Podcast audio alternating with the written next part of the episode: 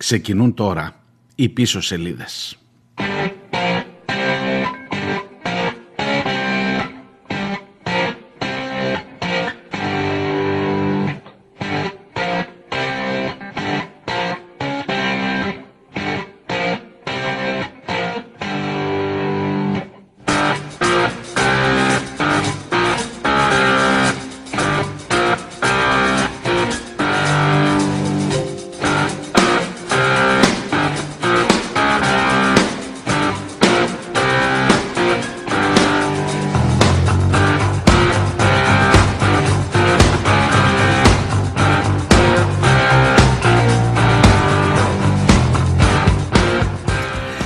Πιο μοιημένοι τώρα στην εκπομπή θα το πιάσανε το υπονοούμενο. Καλώς ήρθατε, καλή εβδομάδα.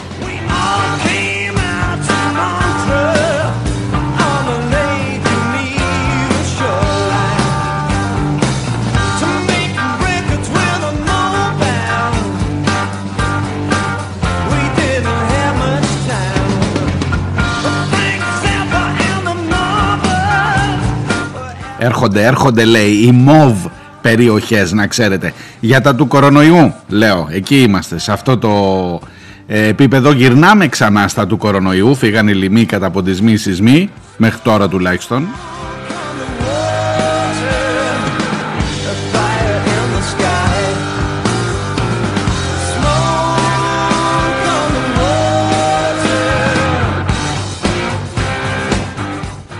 Οπότε η αρχή της εκπομπής θα είναι μια οδή στο μοβ. Μπορείτε να το δείτε και έτσι για να ξεκινήσει η εβδομάδα, αν και το μοβ είναι μάλλον μελαγχολικό χρώμα.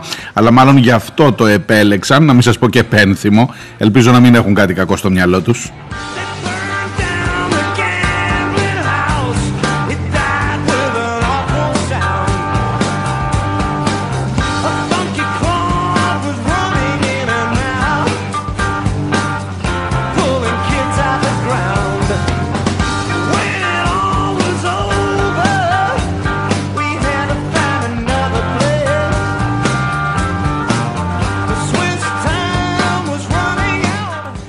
Τι πιο κακό να έχεις στο μυαλό σου από 15.375 νεκρούς από κορονοϊό ε, και από το θάνατο και 20 Τι ωραία που ξεκινάω τη βδομάδα, ε. Καλώς ήρθατε πίσω σελίδες Μάριος Διονέλης, Δευτέρα, 18 ο Οκτώβριος.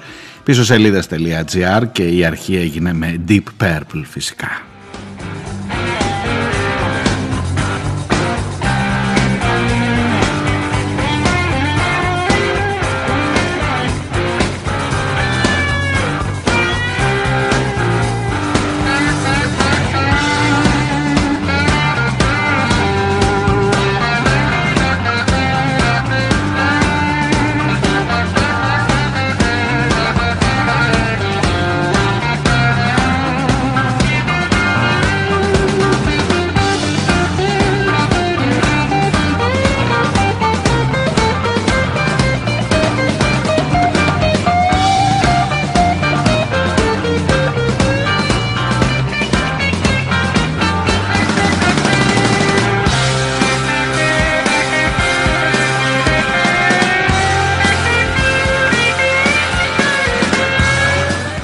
Τώρα θα μου πείτε τι είναι οι MOV περιοχές και γιατί ξαφνικά μας προέκυψαν και τι θα γίνεται σε αυτές τις MOV περιοχές. Το ρεπορτάζ είναι του Sky από χθες το βράδυ και σας το μεταφέρω με πάσα επιφύλαξη. Δεν έχω inside information, αλλά το είδα και εγώ τηλεοπτικός. Ε, οι MOV περιοχές λέει θα έχουν μάσκα κατά βάση. Μάσκα. Δηλαδή μάσκα παντού. Θυμάστε πότε λέγαμε ξανά ότι έρχεται η μάσκα παντού όταν βλέπαμε ότι εκεί στο τέλος μετά το 15 Αύγουστο που άρχισε να ζορίζει το πράγμα η... και μέσα στο καλοκαίρι σε κάποιες περιοχές ε, να τώρα λέει στις ΜΟΒ θα είναι μάσκα παντού, παντού παιδί μου, ε, μέσα έξω, ούτε σε πολυκοσμίες, δεν θα κρίνουν αν είναι πολυκοσμία κλπ. Είτε βγαίνεις είτε δεν βγαίνεις από το σπίτι. Άμα δεν βγαίνεις από το σπίτι, εντάξει, μέσα δικαιολογείται. Μπορείς να κάνεις ό,τι θες. Αλλά μόλις βγεις από την πόρτα, μάσκα, τέλος. Και μάλιστα λέει, αν μπαίνεις σε μέσα μαζικής μεταφοράς, ε, τότε θα πρέπει να φοράς διπλή μάσκα και θα είναι υποχρεωτική η διπλή μάσκα για να μπεις μέσα. Μάλιστα.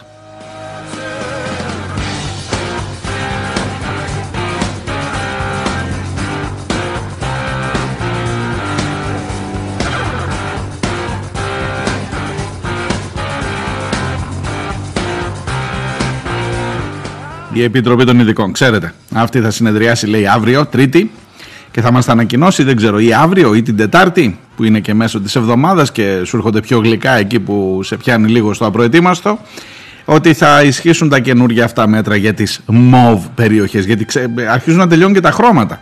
Πήγαμε στο πράσινο, πήγαμε στο κίτρινο, πήγαμε στο πορτοκαλί, πήγαμε στο κόκκινο, τελειώνουν τα χρώματα κάποια στιγμή, καταλαβαίνετε. Γι' αυτό και εγώ εδώ, στα MOV σήμερα.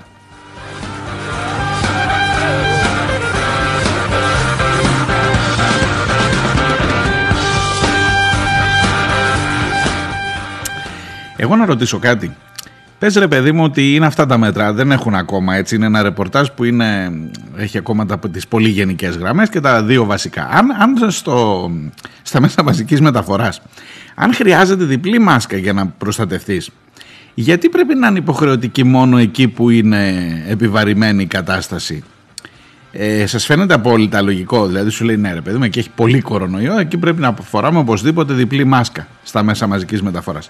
Γιατί μέχρι να γίνει επιβαρημένη η κατάσταση που επιβαρύνεται από τις συναναστροφές των ανθρώπων και την κοντινή απόσταση μέσα στα μέσα μεταφοράς. Γιατί δεν ήταν υποχρεωτική διπλή μάσκα και για να μην γίνει βεβαρημένη η περιοχή; Θα μου πεις τώρα τι ψάχνεις, ε; Ναι, καλά, θα έχεις και δίκιο.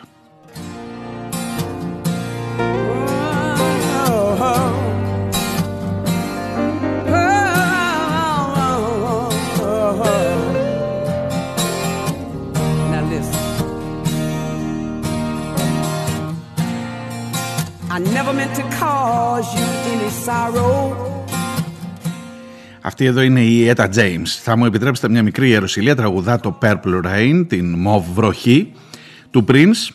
Έχω την ε, υποψία ή έτσι η γνώμη, η γνώμη μου είναι, ξέρετε ο καθένας έχει μια γνώμη, ότι το λέει καλύτερα από τον Prince που το έγραψε.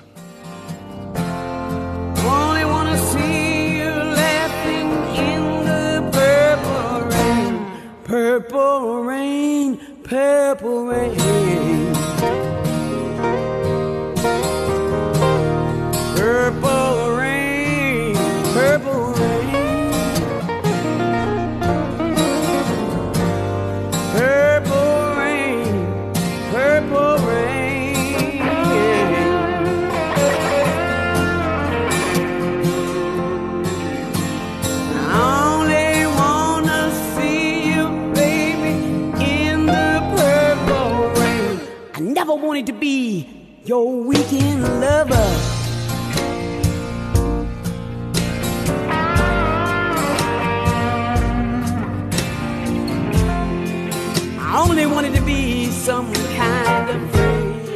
Μια που είμαι στην κατηγορία κορονοϊός, να πάω έτσι λίγο συνήθως λέω στο δεύτερο μέρος για τα μηνύματά σας, αλλά θα ξεκινήσω από την αρχή. Νίκος Καλτσάς. Εδώ και τουλάχιστον 15 μέρες, λέει, δεν εκτελούνται μαζικά δωρεάν τεστ στο Δήμο της Αθήνας για τον COVID γίνονται μόνο σε περιφερειακούς Δήμους της Αττικής. Η κυβέρνηση μας έχει αφήσει τους εμβολιασμένους στην τύχη μας και στο να πληρώνουμε 10 ευρώ στα φαρμακεία ή τα ιδιωτικά κέντρα για να δούμε τους φίλους μας ή τους γονείς μας. Τον Κικίλια βρίζαμε, αλλά ο πλεύρης αποδεικνύεται αστείος από την πρώτη μέρα. Λοιπόν, Νίκο, αγαπητέ φίλε, δύο παρατηρήσεις. Καταρχάς, τι να τα κάνετε τα μαζικά δωρεάν τεστ στο Δήμο της Αθήνας; Εσείς έχετε τον Κώστα Μπακογέννη. Δηλαδή, δες το λίγο, μην είμαστε και αχάριστοι, μην είμαστε και πλεονέκτες που έλεγε και ο Χατζη Χρήστο. Ε, τι να τον κάνετε, έχετε, θα, και σε λίγο θα έχετε και πλατάνια. Στην Αθήνα δηλαδή θα είναι ένας παράδεισος. Ρε, θα είναι σαν να πηγαίνει στο Μέτσοβο όταν πηγαίνει στην Αθήνα. Στο Καρπενήσι που ήταν ο, ο Μπακογιάννης πριν. Δεν θα χρειάζεται και έχει καθαρό αέρα, δεν κολλάει. Δεν κολλάει. Ε, τι να το κάνεις το δωρεάν τεστ; Γιατί, γιατί είσαι πλέον τώρα;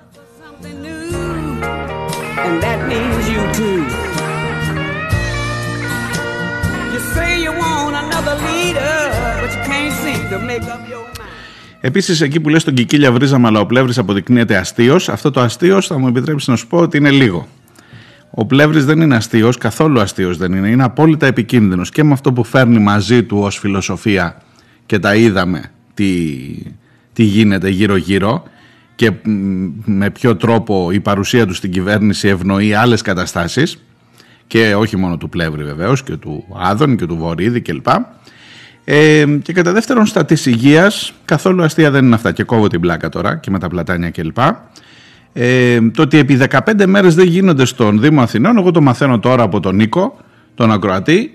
Επιβεβαιώστε κι εσείς αν θέλετε, αν είστε άλλοι δηλαδή από την Αθήνα, ε, από το Δήμο της Αθήνας εννοώ, και για κάποιο μαζικό και μου στέλνει και φωτογραφία εκεί από το αυτό, δηλαδή έχει τεκμήρια ο άνθρωπος εκεί που λέει και ε, δείχνει ποιους, σε ποιους δήμους γίνονται τα τεστ αύριο για παράδειγμα και λέει Δήμος Αμαρουσίου, Δήμος Τάδε, Δήμος Χαλανδρίου, Δήμος Χαϊδαρίου, Δήμος Τάδε. Ε, Αθηναίων δεν έχει, δεν έχει. Δεν πειράζει, άστους. Έλα μωρέ στην Αθήνα τώρα ένας μικρός Δήμος, τώρα τι κάθεσαι κι εσύ και στενοχωριέσαι.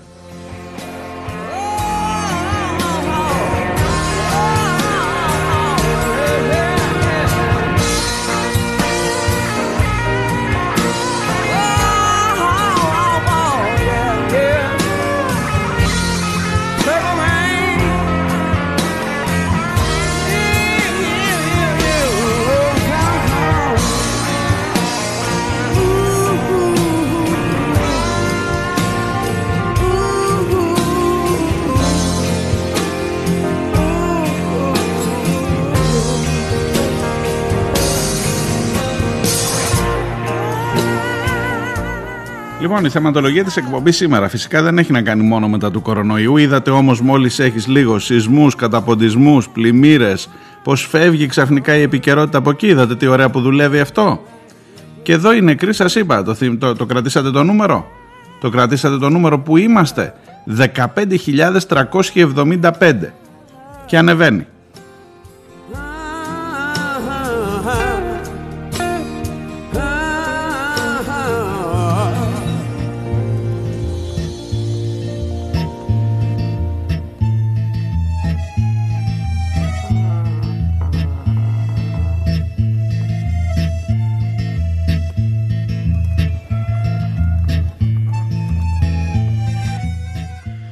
Και όσοι είστε πιο σταθεροί στην εκπομπή θα ξέρετε ότι δεν θα μπορούσαν να λείπουν οι Google Bordello, ειδικά αν τραγουδούν, ξεκινά αναφορά στα MOV. Start wearing purple, wearing purple. Start wearing purple for me now. All your sanity and wits, they will all vanish, I promise. It's just a matter of time. So yeah. Start wearing the purple, wearing the purple. Start wearing the purple for me now. All your sanity and wits, they will all vanish, I promise. It's just a matter of time. I met you when you were at 20, and I was 20. Η πλάκα ξέρετε ποια είναι ότι εγώ ξεκινούσα σήμερα να σας κάνω μια εκπομπή για το πράσινο όχι για το πράσινο για τη φύση και τα οικολογικά αυτά, για το άλλο πράσινο, το Πασόκ. Ε, και μας προέκυψε από χθες το βράδυ αυτό με το μοβ, με τις μοβ περιοχές λέει και πρέπει τώρα να τα βάλουμε. Βέβαια άμα βάλεις μοβ με πράσινο, άστα δεν, αυτό που βγαίνει μάλλον δεν είναι και ό,τι καλύτερο. Ε, αλλά θα το πάω προς τα εκεί. Θα το πάω προς τα εκεί. Γιατί γίνεται χαμός παιδιά. Σε αυτό το κόμμα το μαγικό που όλοι αγαπήσαμε, το Πασόκ, Πασόκ τώρα, ας το κοινάλ τώρα και αυτά Πασόκ είναι. Έχει δίκιο ο Ανδρέας, ο Λοβέρδος.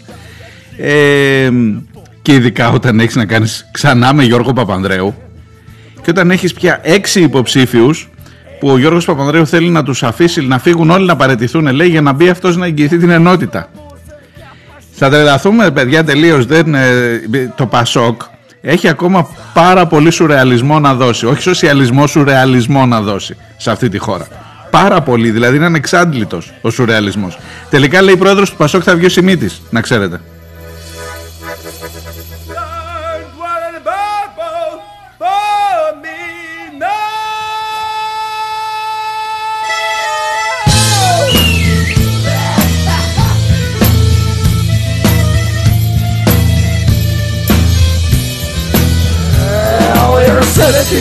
and wits they will all vanish. ironic And just a matter of time Sophia, Fia, Fia, лето, лето Это моя дама, ты моя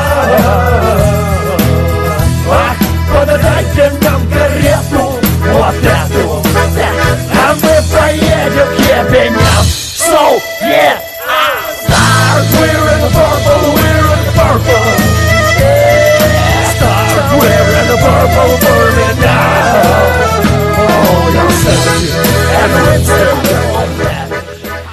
Σε αυτό λοιπόν το κόμμα, το μαγικό, οι υποψήφοι για την Προεδρία είναι προς το παρόν έξι. Και να φανταστείτε ότι έλεγα την προηγούμενη εβδομάδα, που ήταν ακόμα τέσσερις, άμα νιώσετε κάποια στιγμή ότι είναι περισσότεροι υποψήφοι από τους ψηφοφόρους, κοιτάξτε μήπως κάτι έχει πάει στραβά. Τώρα είναι έξι. Και άμα έρθει και ο Γιώργος μπορεί να γίνουν 7. Ε, τι να πω, στους 10 καίγεσαι; Αρχίζει το πράγμα λίγο να ευτελίζεται, αρχίζει να γίνεται λίγο παροδία εκλογών. Ε, επίσης υπάρχει ένα γενικό πολιτικό συμπέρασμα ότι δεν, σε φτάνει πια να σε λένε, δεν σου φτάνει πια να σε λένε Παπανδρέου για να παραμεριστούν όλοι οι άλλοι. Ειδικά αν σε λένε Γιώργο Παπανδρέου, ξέρετε λεφτά υπάρχουν, Καστελόριζα, Μνημόνια, Στροσκάν, την Κυριακή όλη στις κάλτσες, αυτό μπορεί να ξανάρθει ως επίκαιρο σύνθημα ε, για τις εσωκομματικές αυτή τη φορά. Τι να σας πω, τι να σας πω, πραγματικά τα σχόλιά μου κάποια στιγμή σταματάνε γιατί ξέρετε όταν κάνεις ένα σχόλιο κοιτάς ρε παιδί μου λίγο έτσι να το, πώς να το πω, να το ελαφρύνεις, να βάλεις λίγο μια υπερβολή, μια υπερβολή μέσα. Η, η βάση λέει της κομμωδίας είναι η υπερβολή. Ε, αλλά εδώ είναι μόνο το υπερβολικό, δηλαδή δεν χρειάζεται να πω εγώ τίποτα άλλο, πραγματικά.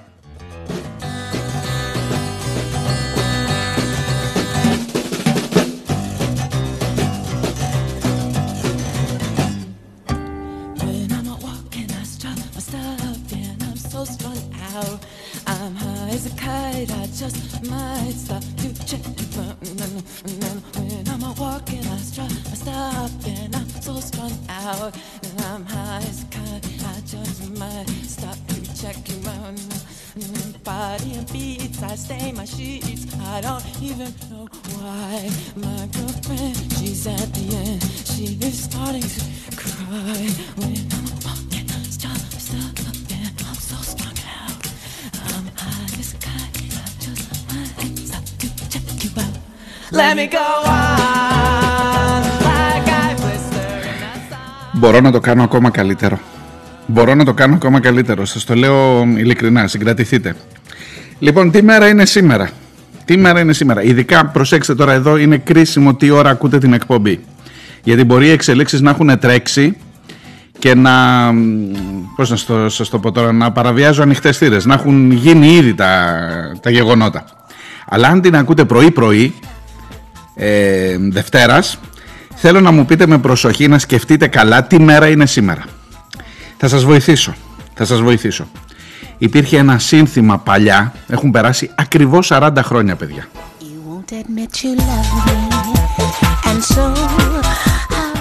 Λοιπόν υπήρχε ένα σύνθημα που έλεγε στις 18 σοσιαλισμός. Όποιος το θυμάται, όποιος το έχει ακούσει και όποιος το έχει φωνάξει κιόλας να σηκώσει το χέρι. Αν μπορεί, γιατί είναι και πολλά τα χρόνια. Ε, ειδικά αν το έχει φωνάξει.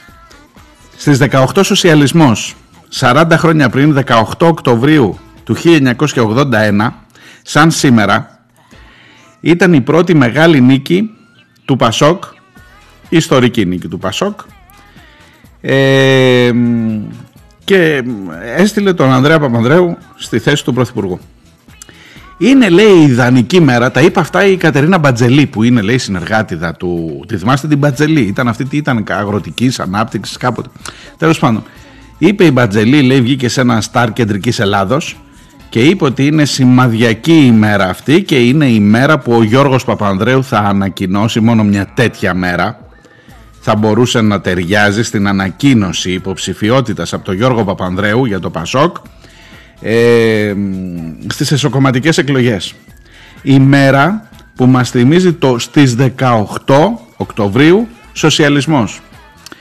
Υπέροχα. Δηλαδή πραγματικά, πραγματικά με ξεπερνά όλο αυτό. Δεν, δεν βρίσκω τι να ξέρεις, φτάνεις μπροστά στο μικρόφωνο και λες τι να πω τώρα ρε τι πραγματικά δεν, δεν υπάρχει, δεν υπάρχει, δεν υπάρχουν οι τύποι αυτοί.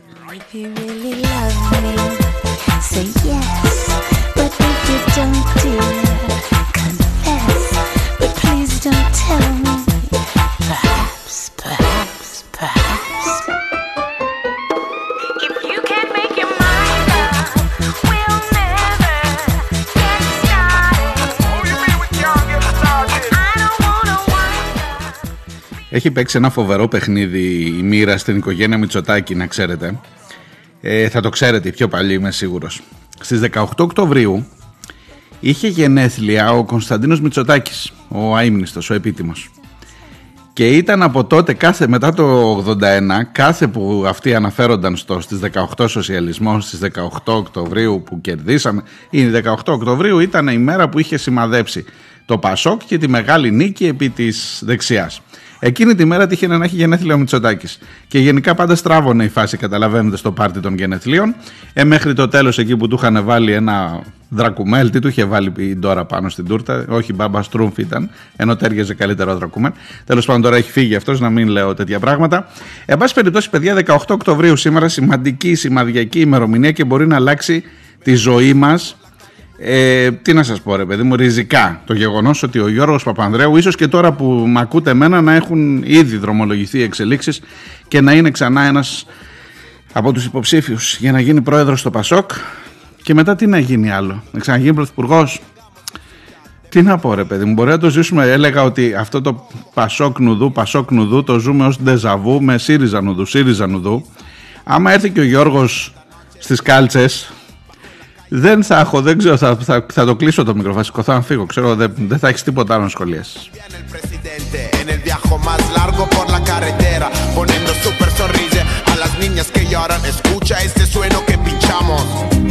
Hasta siempre. Toda la noche suena ancora la movida en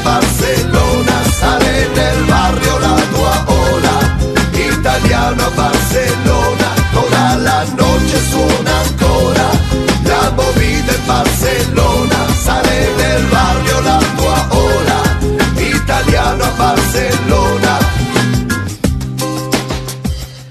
Για τους άλλους πάντως να μην τους αδικό που λέω μόνο για τον Γιώργο Παπανδρέου καλά φαντάζομαι ότι τους έχετε στο, στο νου σας. Λοβέρδος δηλαδή δεξιά ρε παιδί μου πάρε το Πασόκ πήγαινε το μέσα στη Νέα Δημοκρατία να γίνει τάση της Νουδού να τελειώνει. Απ' τη μία πλευρά. Ε, Ανδρουλάκης κάπου στη μέση μεταξύ αριστερών δεξιών ακόμα δεν έχει πολύ εκφραστεί. Τον Ανδρουλάκη, τον Μισή Πολίο και Γκέρογλου που βγαίνουν στην ίδια επαρχία, στη, στην ίδια περιφέρεια της επαρχίας, στο Ηράκλειο και γενικώς δεν πολύ, τα αγόρια αυτά δεν ε, αγαπιούνται πολύ. Και τώρα που έφυγε η Φόφη και ο Κεγκέρογλου είναι στενό τη συνεργάτης, θεώρησε ότι είναι πατριωτικό του καθήκον, μη σας πω, και, και πατριωτικός Πασόκ, αλλά και πατριωτικό γενικότερα να κατέβει και αυτός. Οπότε βάλτε τρεις. Ξεχνάω τον Καστανίδη που ήταν από πριν για να εκφράσει το πιο αριστερό Πασόκ. Ε, και μετά, αφού είχαμε αυτούς τους τρεις, ήρθε και ο Κεγκέρογλου, μετά ήρθε και ο Γερουλάνος από πίσω, που υποτίθεται ότι εξέφρασε τον Γιώργο Παπανδρέου. Αλλά ποιος μπορεί να εκφράσει καλύτερα τον Γιώργο Παπανδρέου από τον ίδιο τον Γιώργο Παπανδρέου. Οπότε πήγε να βρει τώρα ο Παπανδρέου τον Γερουλάνο και τους υπόλοιπους να τους πει: Φύγετε εσείς για να έρθω εγώ να εγγυηθώ την ενότητα. Δεν φεύγουν οι άλλοι. Μετά τον Γερουλάνο ήρθε και ο Παύλος Χριστίδης που είναι εκπρόσωπος τύπου και υποτίθεται ότι εκφράσει τους νέους του Πασόκ που ήταν και αυτός συνεργάτης της Φόφης και σου λέει αφού φεύγει η Φόφη το γεννηματικό μπλοκ, έχει και γεννηματικό μπλοκ το Πασόκ. Τι να πω έχει από ό,τι φαίνεται. Δεν το εκφράζει ο Κεγκέρογλου που είναι παλιά καραβάνα, το εκφράζει υποτίθεται ο Χριστίδης. Έτσι νομίζω ο Χριστίδης τουλάχιστον και ότι τους νέους θα τους πάρει αυτός. Και έρχεται από πίσω κολλητά και ο, Γιώργος, ο Γιώργος Παπανδρέου τι να σας πω ειλικρινά, τι να σας πω. Αδυνατό, ενώ είναι ένα πολύ σοβαρό ζήτημα, ενώ είναι ένα πολύ σοβαρό ζήτημα, αδυνατό να το πάρω στα σοβαρά, γιατί δεν το παίρνουν στα σοβαρά οι ίδιοι αυτοί, νομίζω.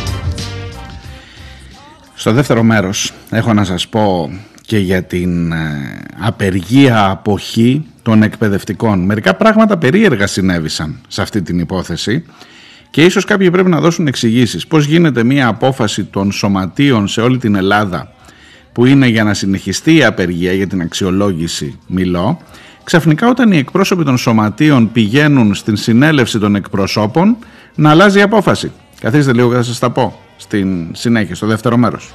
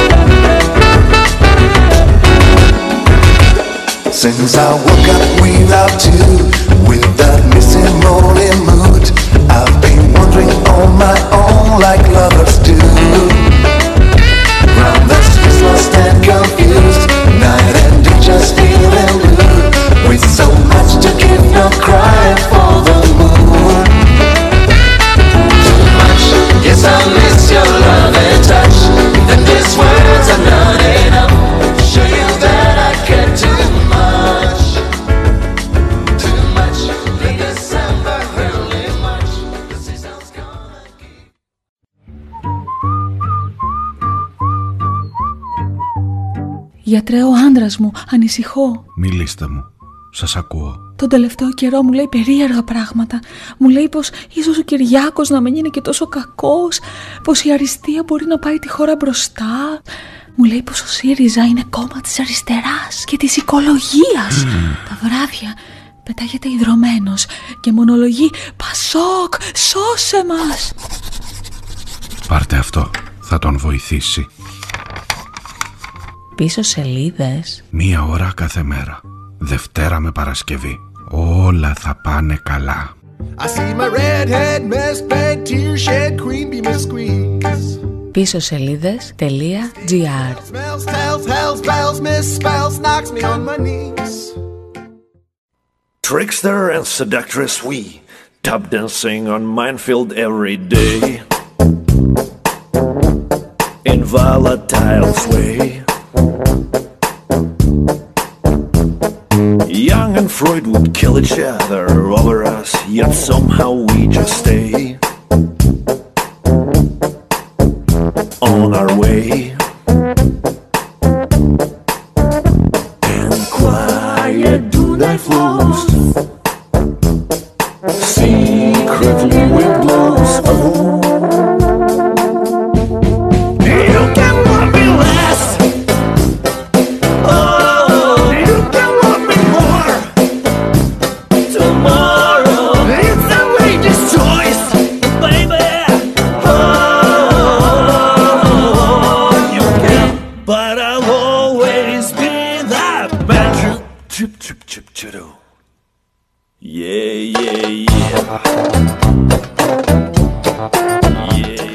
I'll always beat that man λέει εδώ ο Γκόραν Μπρέγκοβιτς μαζί με τον ε, Ευγένιο Χάτζ από τους Google Bordello. Θα είμαι πάντα αυτός ο άντρας, αυτός ο άντρας που λέγεται Γιώργος Παπανδρέου που έρχεται ξανά. Είναι και 18, έρχεται και ο σοσιαλισμός, συμπληρώνονται και 40 χρόνια ακριβώς παιδιά.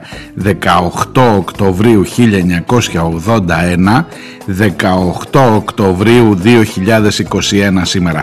Ακριβώς 40 χρόνια τα έφερε έτσι η μοίρα αυτού εδώ του τόπου τα εσωκομματικά του Πασόκ να έρχονται στα χέρια του Γιώργου Παπανδρέου ακριβώς σε μια σημαδιακή ημερομηνία που σύμφωνα με την κυρία Κατερίνα Μπατζελή δεν ξέρω, δεν ξέρω αν έκανε πλάκα μπορεί και να το πέτσει για να γελάσουμε ρε παιδί μου χωρατό. Αλλά λέει ότι είναι η ιδανικότερη μέρα και τον στηρίζει βεβαίως η κυρία Μπατζελή για να ανακοινώσει ο Γιώργος Παπανδρέου ότι θα είναι υποψήφιος για να ξαναπάρει το κόμμα στα χέρια του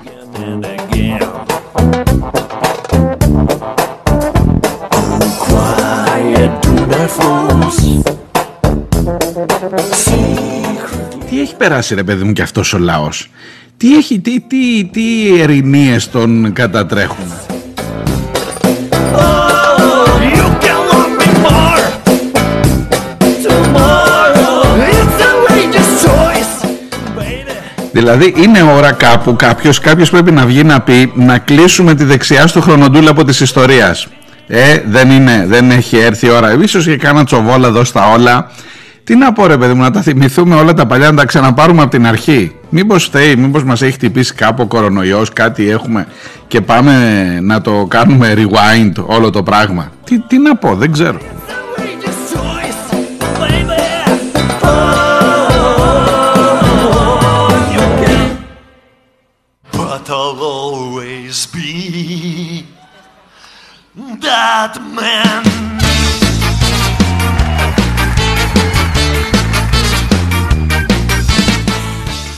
Εγώ πάντως είμαι ο Μάριος Διονέλης, ακούτε πίσω σελίδες, είναι τάπα. Δευτέρα και 18 Οκτωβρίου, στις 18 Σοσιαλισμός, ήρθε. Πίσω σελίδες.gr είναι το site της εκπομπής, μπορείτε να στέλνετε εκεί τα δικά σας μηνύματα και για τον Γιώργο Παπανδρέου και για τα του Πασόκ συνολικά. Πάντως μην νομίζετε ότι είναι έτσι τίποτα καμία λεπτομεριούλα και το τραβάω από τα μαλλιά.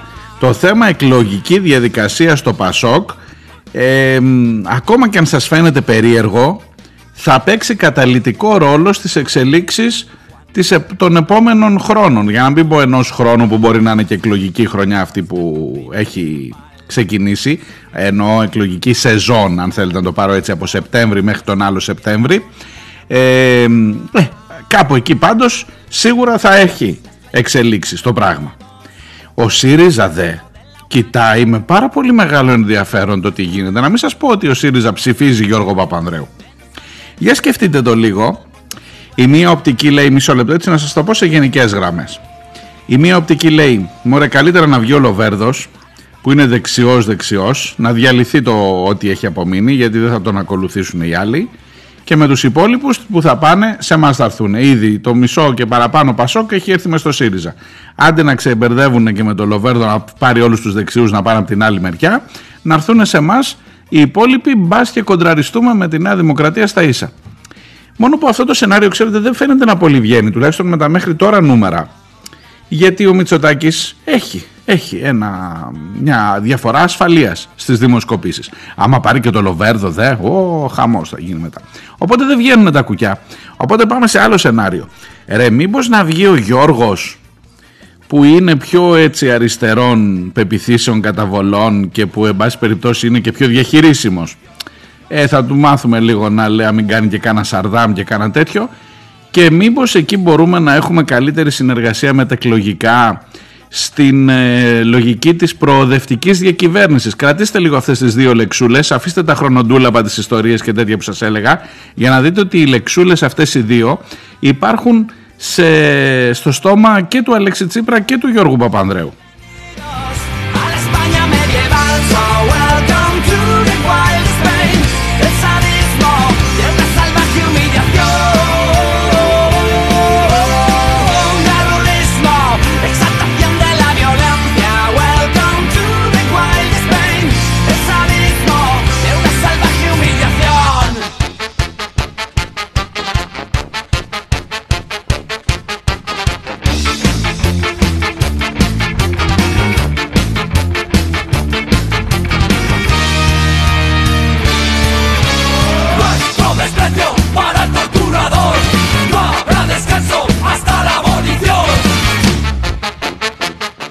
Και αν δεν με πιστεύετε εμένα να σας διαβάσω από το γραφείο τύπου, από την ανακοίνωση του γραφείου τύπου του πρώην Πρωθυπουργού. Πρώην Πρωθυπουργού, ναι, του Γιώργου Παπανδρέου. Είχαμε Πρωθυπουργό τον Γιώργο Παπανδρέου. Πρέπει να το θυμάστε, δεν μπορεί να σας διαφεύγει. Ε, αφού λέει ότι αυτή είναι τώρα δύο-τριών ημερών ανακοίνωση όταν ξεκίνησε να μπαίνει στα πόδια των άλλων υποψηφίων αφού έφυγε η Φόφη ε, εκεί στο τέλος, στο τέλος λέει, αφού είπε επιδιώκοντας τη συντεταγμένη και δημιουργική πορεία που θα οδηγήσει στην οικοδόμηση μιας μεγάλης προοδευτικής παράταξης, αυτό το είχα ξεχάσει, τη μεγάλη προοδευτική παράταξη, ε, συζήτησε με τον ένα, συζήτησε με τον άλλο, θα δει και τους προέδρους, θα δει και εκείνον, είδε και τον γραμματέα, είδε και τον αυτόν. Πάμε παρακάτω στο zoom. Η διαμόρφωση κλίματος ενότητας και συνένεσης γύρω από τις αρχές, της αξίε και τα ιδανικά της προοδευτικής παράταξης, να την πάλι.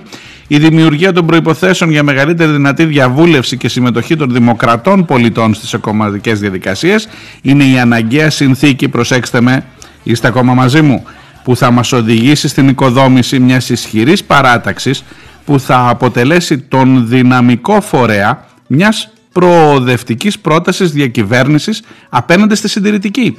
Αυτό το προοδευτική πρόταση διακυβέρνησης είναι ίδιο παιδιά, είναι τα μαμ του Τσίπρα. Άρα κάτι σημαίνει εδώ, κάτι γίνεται.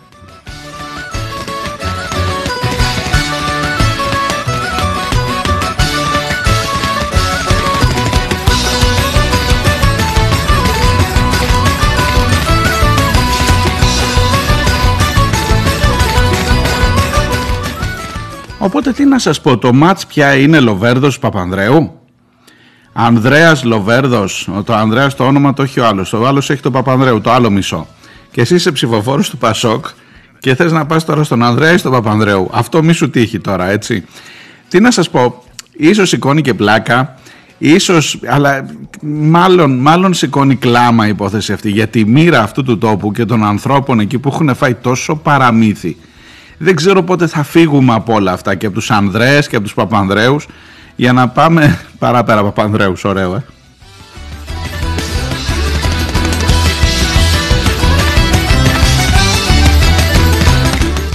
Θα μου πεις απ' την άλλη και τι να ψηφίσεις, Γερουλάνο, Καστανίδη, Χριστίδη ή Ανδρουλάκη ή και Γκέρογλου. Άσε που σου λέω τώρα, σε έχει βρει μεγάλο κακό και δεν το ξέρεις ψηφοφόρε του Πασόκ.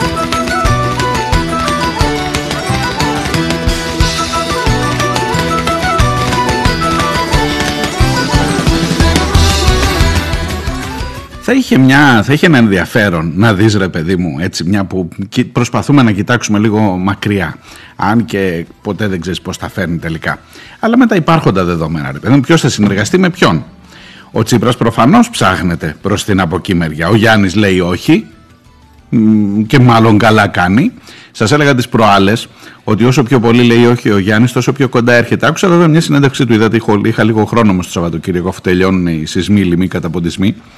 Ε, και έβαλε μερικά ζητήματάκια. Θέλω να σας πω πιο μετά. Αλλά τώρα το θέμα μου δεν είναι ο Γιάννης, το θέμα μου είναι ο Γιώργος. Ε, ο Γιώργος ε, ίσως να είναι η ελπίδα του Τσίπρα για την επόμενη μέρα, έτσι όπως έρχονται τα πράγματα. Δεν είναι και μικρό πράγμα να βλέπεις ξανά να έρχεται μπροστά σου το ενδεχόμενο εξουσίας και μάλιστα όχι με καμένους, με λίγο πιο δω, πιο στρογγυλά. Έτσι κι αλλιώς το μισό πασόκ εκεί είναι. Αλλά με μια που είπα Γιώργο θέλω να το ακούσετε αυτό, θα το θυμήθηκα να, να, να, έτσι, έτσι να πάρουμε μια ιδέα από τα παλιά. Δίνουμε όλοι το παρόν την Κυριακή. Τις κάλψες. Δίνουμε όλοι το παρόν την Κυριακή. Τις κάλψες.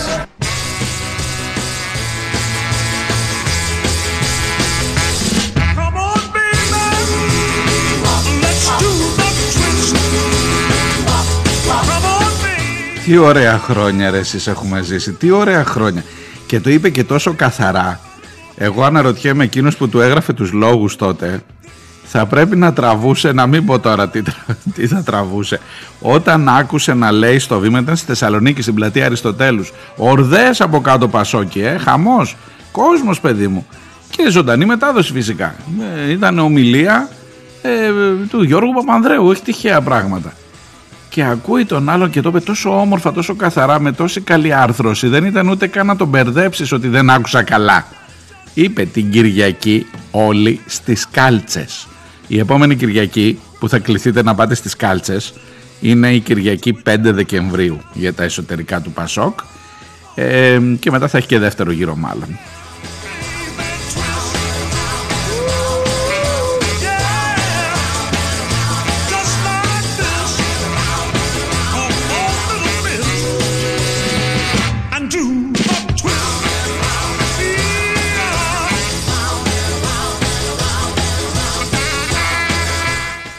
Να σας πω και μια κουβέντα για το Γιάννη, μάλλον με αφορμή το Γιάννη, ε, στη συνέντευξη το Γιάννη το Βαρουφάκι τώρα, ελάτε, εντάξει.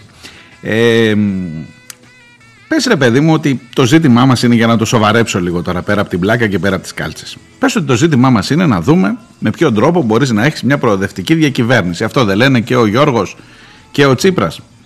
Και πες ότι τα φέρνει έτσι η ζωή και είναι ξανά ο Γιώργος εκεί ή όποιος να είναι εκτός από το Λοβέρδο. Όλοι οι άλλοι μάλλον, μάλλον Άντε και τον Κεγκέρογλου λίγο βάλε προς τα εκεί. Ο Ανδρουλάκης είναι λίγο γρίφος. Αλλά, εν πάση περιπτώσει, μάλλον το, το θυμικό των οπαδών του, Πασό, του Πασόκ δεν είναι προς τη δεξιά.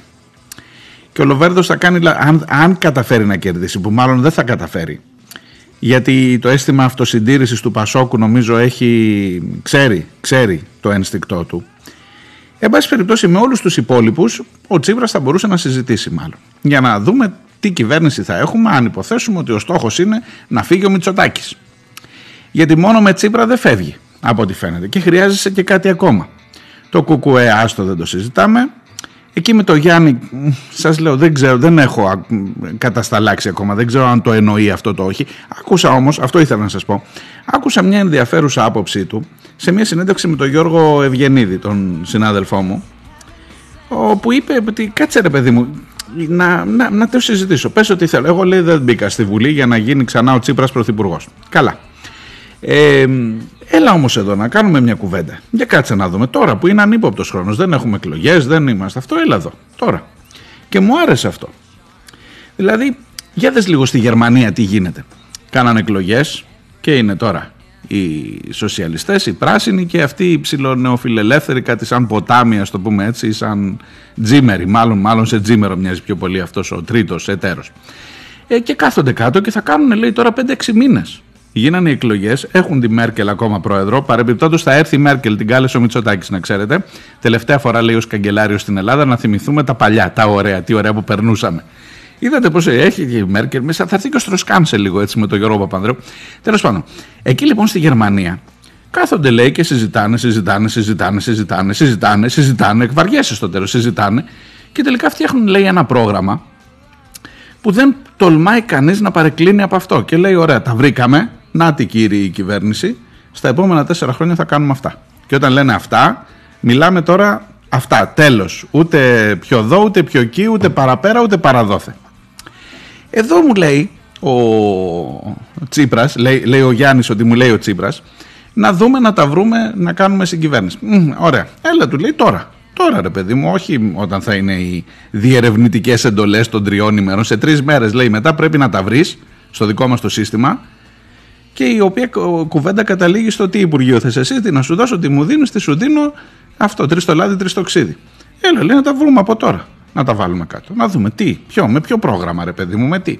Έχει ένα δίκιο σε αυτό, όχι να το παραδεχτείτε.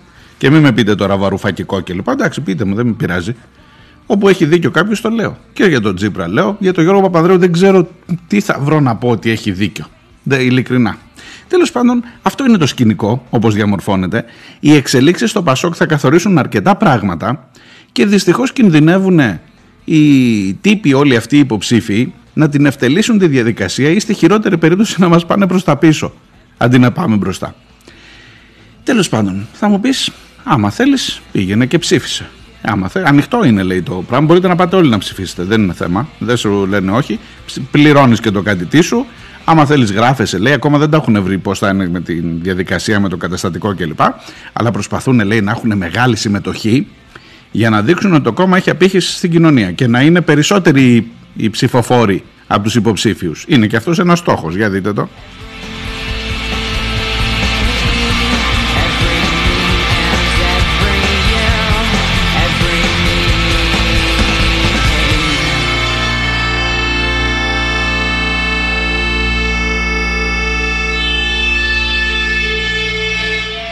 Τα φέρα από εδώ, τα φέρα από εκεί, όλη την εκπομπή για το Πασόκ, λέω. Είδες, είδες τελικά πώς επέρνει από κάτω και πώ ξέρει το Πασόκ να δημιουργεί επικαιρότητα και να είναι πάντα στον αφρό; Μην το υποτιμάτε καθόλου αυτό.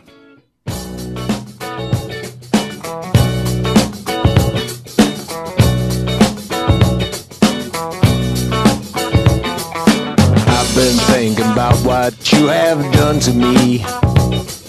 The damage is much deeper than you'll ever see. Hit me like a hammer to my head. I wonder were you pushed or were you led? Why did you do it? Why did you do that thing to me?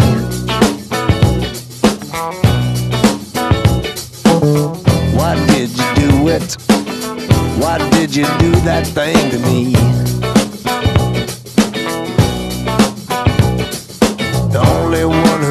The truth, man, that's him, me and you. Ακούστε μια ωραία ιστορία τώρα. Υπάρχει μια διαδικασία σε ό,τι αφορά τα εκπαιδευτικά, μια απεργία αποχή, έτσι λέγεται, απεργία παύλα αποχή, που ήταν σε εξέλιξη, έφτασε μέχρι τα δικαστήρια βεβαίως, τους έστειλε τους εκπαιδευτικούς στα δικαστήρια η κυρία Κεραμέο. Αυτός είναι ο τρόπος για να αντιμετωπίζει τους εκπαιδευτικούς, για να μην συμμετέχουν στην αξιολόγηση. Λέγανε δηλαδή ότι εκείνη την ώρα δεν κάνω.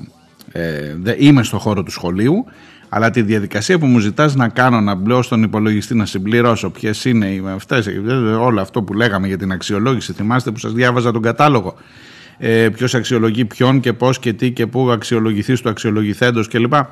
Όλο αυτό εγώ δεν το κάνω. Κάνω αποχή από αυτή τη διαδικασία. Λοιπόν, σε αυτή την ιστορία τώρα και αφού έχεις μια δεδομένη απόφαση δικαστηρίου που λέει παράνομη και καταχρηστική, συνεδριάσαν οι τοπικές ΕΛΜΕ. Η ΕΛΜΕ είναι Ένωση Λειτουργών Μέσης Εκπαίδευσης. Ε, Λασιθίου, Ηρακλείου, Καβάλας, Κοζάνης, ΕΛΜΕ. Για να πάνε στην ΟΛΜΕ μετά, στην Ομοσπονδία Λειτουργών Μέσης Εκπαίδευσης, οι εκπρόσωποι από αυτές τις περιφερειακές, φανταστείτε, σαν να είναι ένας εκπρόσωπος από κάθε νόμο. Και να πάει να ψηφίσει στο συνέδριό του, στη γενική του συνέλευση μάλλον, όχι στο συνέδριο, στη γενική του συνέλευση, ό,τι λέει το σωματείο που έχεις πίσω. Είσαι δηλαδή εσύ τώρα ο πρόεδρος της ΕΛΜΕ ΤΑΔΕ, τα συζητάς στην ένωσή σου, τι αποφασίσαμε παιδιά, ε, ναι συνεχίζουμε. Όχι δεν συνεχίζουμε. Και ήταν να πάνε πάνω και ήταν γνωστά τα αποτελέσματα των, ε, της θέσης των ΕΛΜΕ, των τοπικών ενώσεων. Και μάλιστα υποτίθεται ότι με αυτά τα γνωστά αποτελέσματα πηγαίνανε για να βγάλει ένα 66,7% υπέρ της συνέχισης της απεργίας. Της απεργίας αποχής. Και όταν πήγανε πάνω στο, στη συνέλευση της ΟΛΜΕ, οι πρόεδροι των ΕΛΜΕ, ενώ ήταν διατυπωμένη η θέση που έπρεπε να εκφράσουν, 8 λέει πρόεδροι από αυτούς πήγαν και ψήφισαν λευκό και δεν ψήφισαν αυτό το, τη συνέχιση της απεργίας που τους είχαν δώσει εντολή οι δικοί τους από τους νομούς. Και ψάχνουμε τώρα να δούμε ποιοι ακριβώς ήταν αυτοί. Θα βγουν και ανακοινώσεις σήμερα που θα περιγράφουν ότι εδώ κάτι έχει γίνει, ένα μικρό πραξικοπηματάκι μέσα στην ΟΛΜΕ. Από ποιους και γιατί και ποιας κατεύθυνσης είναι οι πρόεδροι αυτοί που δεν μετέφεραν. Ε, άμα είσαι πρόεδρος, δεν είσαι υποχρεωμένος να μεταφέρεις τη θέληση των μελών του σωματείου σου, ακόμα και αν εσύ διαφωνείς. Και αρχίζει το πράγμα να γίνεται λίγο πιο περίεργο σε το πώς σταματά από ό,τι φαίνεται η, η αποχή των εκπαιδευτικών ως προς την αξιολόγηση. Ωραία πραγματάκια και μέσα στους εκπαιδευτικούς δάσκαλες που δίδασκες θα πω εγώ για τους συγκεκριμένους προέδρους της, των ΕΛΜΕ.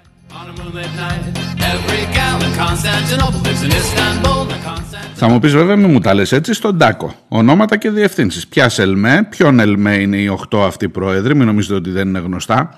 Περιμένετε όμως, δεν θα χρειαστεί να τα βγάλω εγώ. Θα τα βγάλουν μόνοι τους. Και θα έχουμε να λέμε και τις επόμενες μέρες γι' αυτό.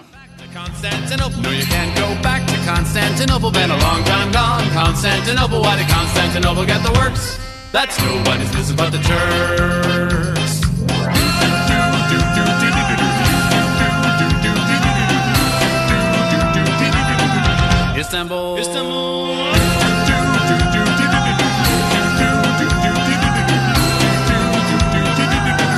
Istanbul. Istanbul. Even old New York was once New Amsterdam. Why they changed it, I can't say. You just liked it better that way. Istanbul was Constantinople, now it's Istanbul, not Constantinople. Been a long time gone, a Constantinople. Why did Constantinople get the works? That's nobody's business but the Turks.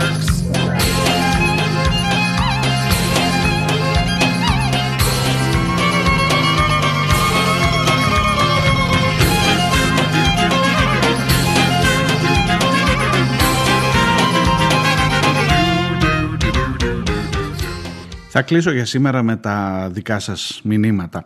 Ο Χρήστος μου γράφει για τους σεισμόπληκτους στο Αρκαλοχώρι μερικά πολύ σοβαρά πράγματα.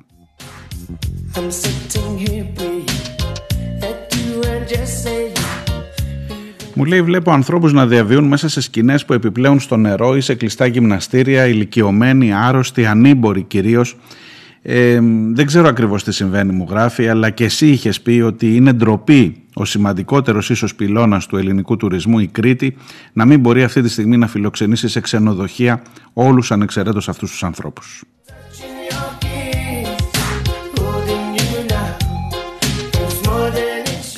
Χρήστο είναι όντως ντροπή αλλά υπάρχει μία διάσταση που δεν την είχα υπολογίσει ούτε εγώ.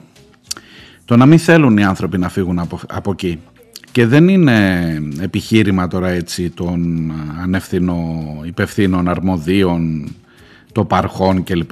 Είναι πραγματικό. Το είδα και εγώ. Δεν θέλουν να φύγουν οι άνθρωποι. Θα σα δώσω ένα παράδειγμα. Όχι τόσο στο μεγάλο καταβλισμό στο Αρκαλοχώρι, όσο στους περιφερειακούς, στα χωριά μέσα. Χωριό Αρχοντικό, μόλις ένα χιλιόμετρο από το Αρκαλοχώρι, λίγο πιο δίπλα. Λοιπόν, υπάρχουν εκεί στην πλατεία, στο σχολείο δίπλα, 4-5 σκηνές, μένουν καμιά εικοσαριά άνθρωποι εκεί. Πήγα εκεί, τους λέω ρε παιδί μου, βρέχει. Βρέχει. Πού να πάρει ευχή, πώς κάθεστε εδώ. Και πού να πάμε, λέει, ξενοδοχεία. Μάμα, πάμε σε ξενοδοχεία. Δεν ξέρουμε πότε θα φύγουμε από το ξενοδοχείο. Πρόσεξε τώρα, Χρήστο, και όλοι δηλαδή. Είναι πολύ βαθύτερο το πρόβλημα και έχει να κάνει με κοινωνικά ζητήματα που ίσως χρειάζεται ολόκληρη εκπομπή για να τα συζητήσουμε. Αυτός που θα φύγει από εκεί για να πάει στο ξενοδοχείο, θα έχει μένει στο ξενοδοχείο και δεν είναι σίγουρο ότι θα πάνε όλοι μαζί στο ίδιο θα έχει μια καμαριέρα, θα καθαρίσει το δωμάτιο, τάξει το φαγητό του κλπ. Αυτό που θα χάσει είναι και αυτός ο κοινωνικός ιστός. Εκεί τώρα είναι όλοι μαζί αυτοί στις σκηνές δίπλα-δίπλα. Έχουν φτιάξει, μου λένε, εδώ φτιάξαμε και ένα κιόσκι και βάλανε κάτι παραβάν, κάτι νάιλον, τουλάχιστον να κάθονται να πιούν ένα καφέ. Οπότε υπάρχει και καφενείο μέσα στο. Φτιάχτηκε, φτιάχτηκε κατευθείαν μια ζωή.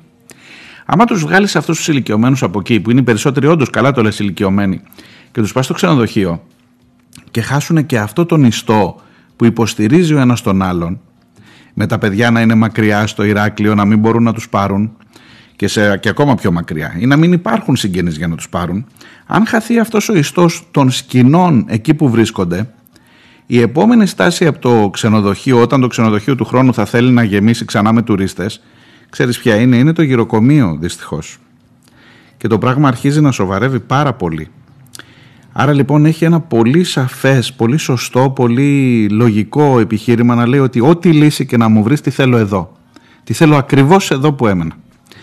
Και έφυγα με τα μούτρα έτσι λίγο κατεβασμένα, γιατί δεν το είχα καταλάβει. Αυτά. Καλή συνέχεια θα τα πούμε αύριο την ίδια ώρα.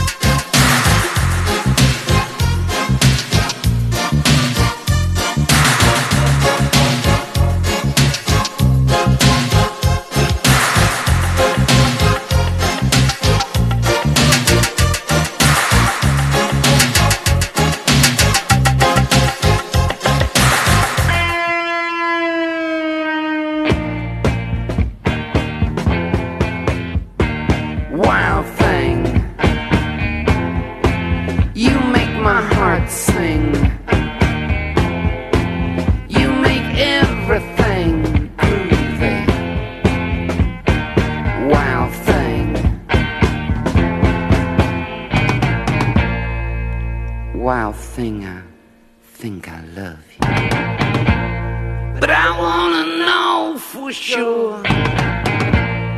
So come on and hold me tight.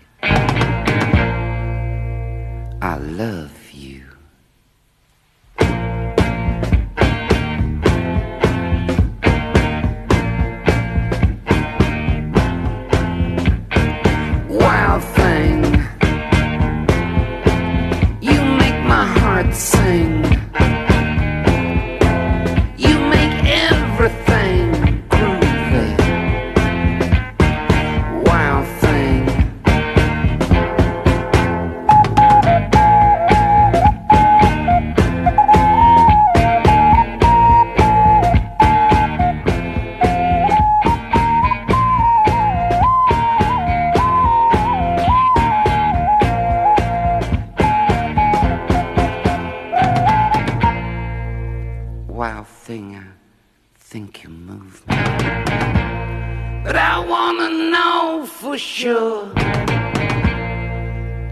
Narkomanen.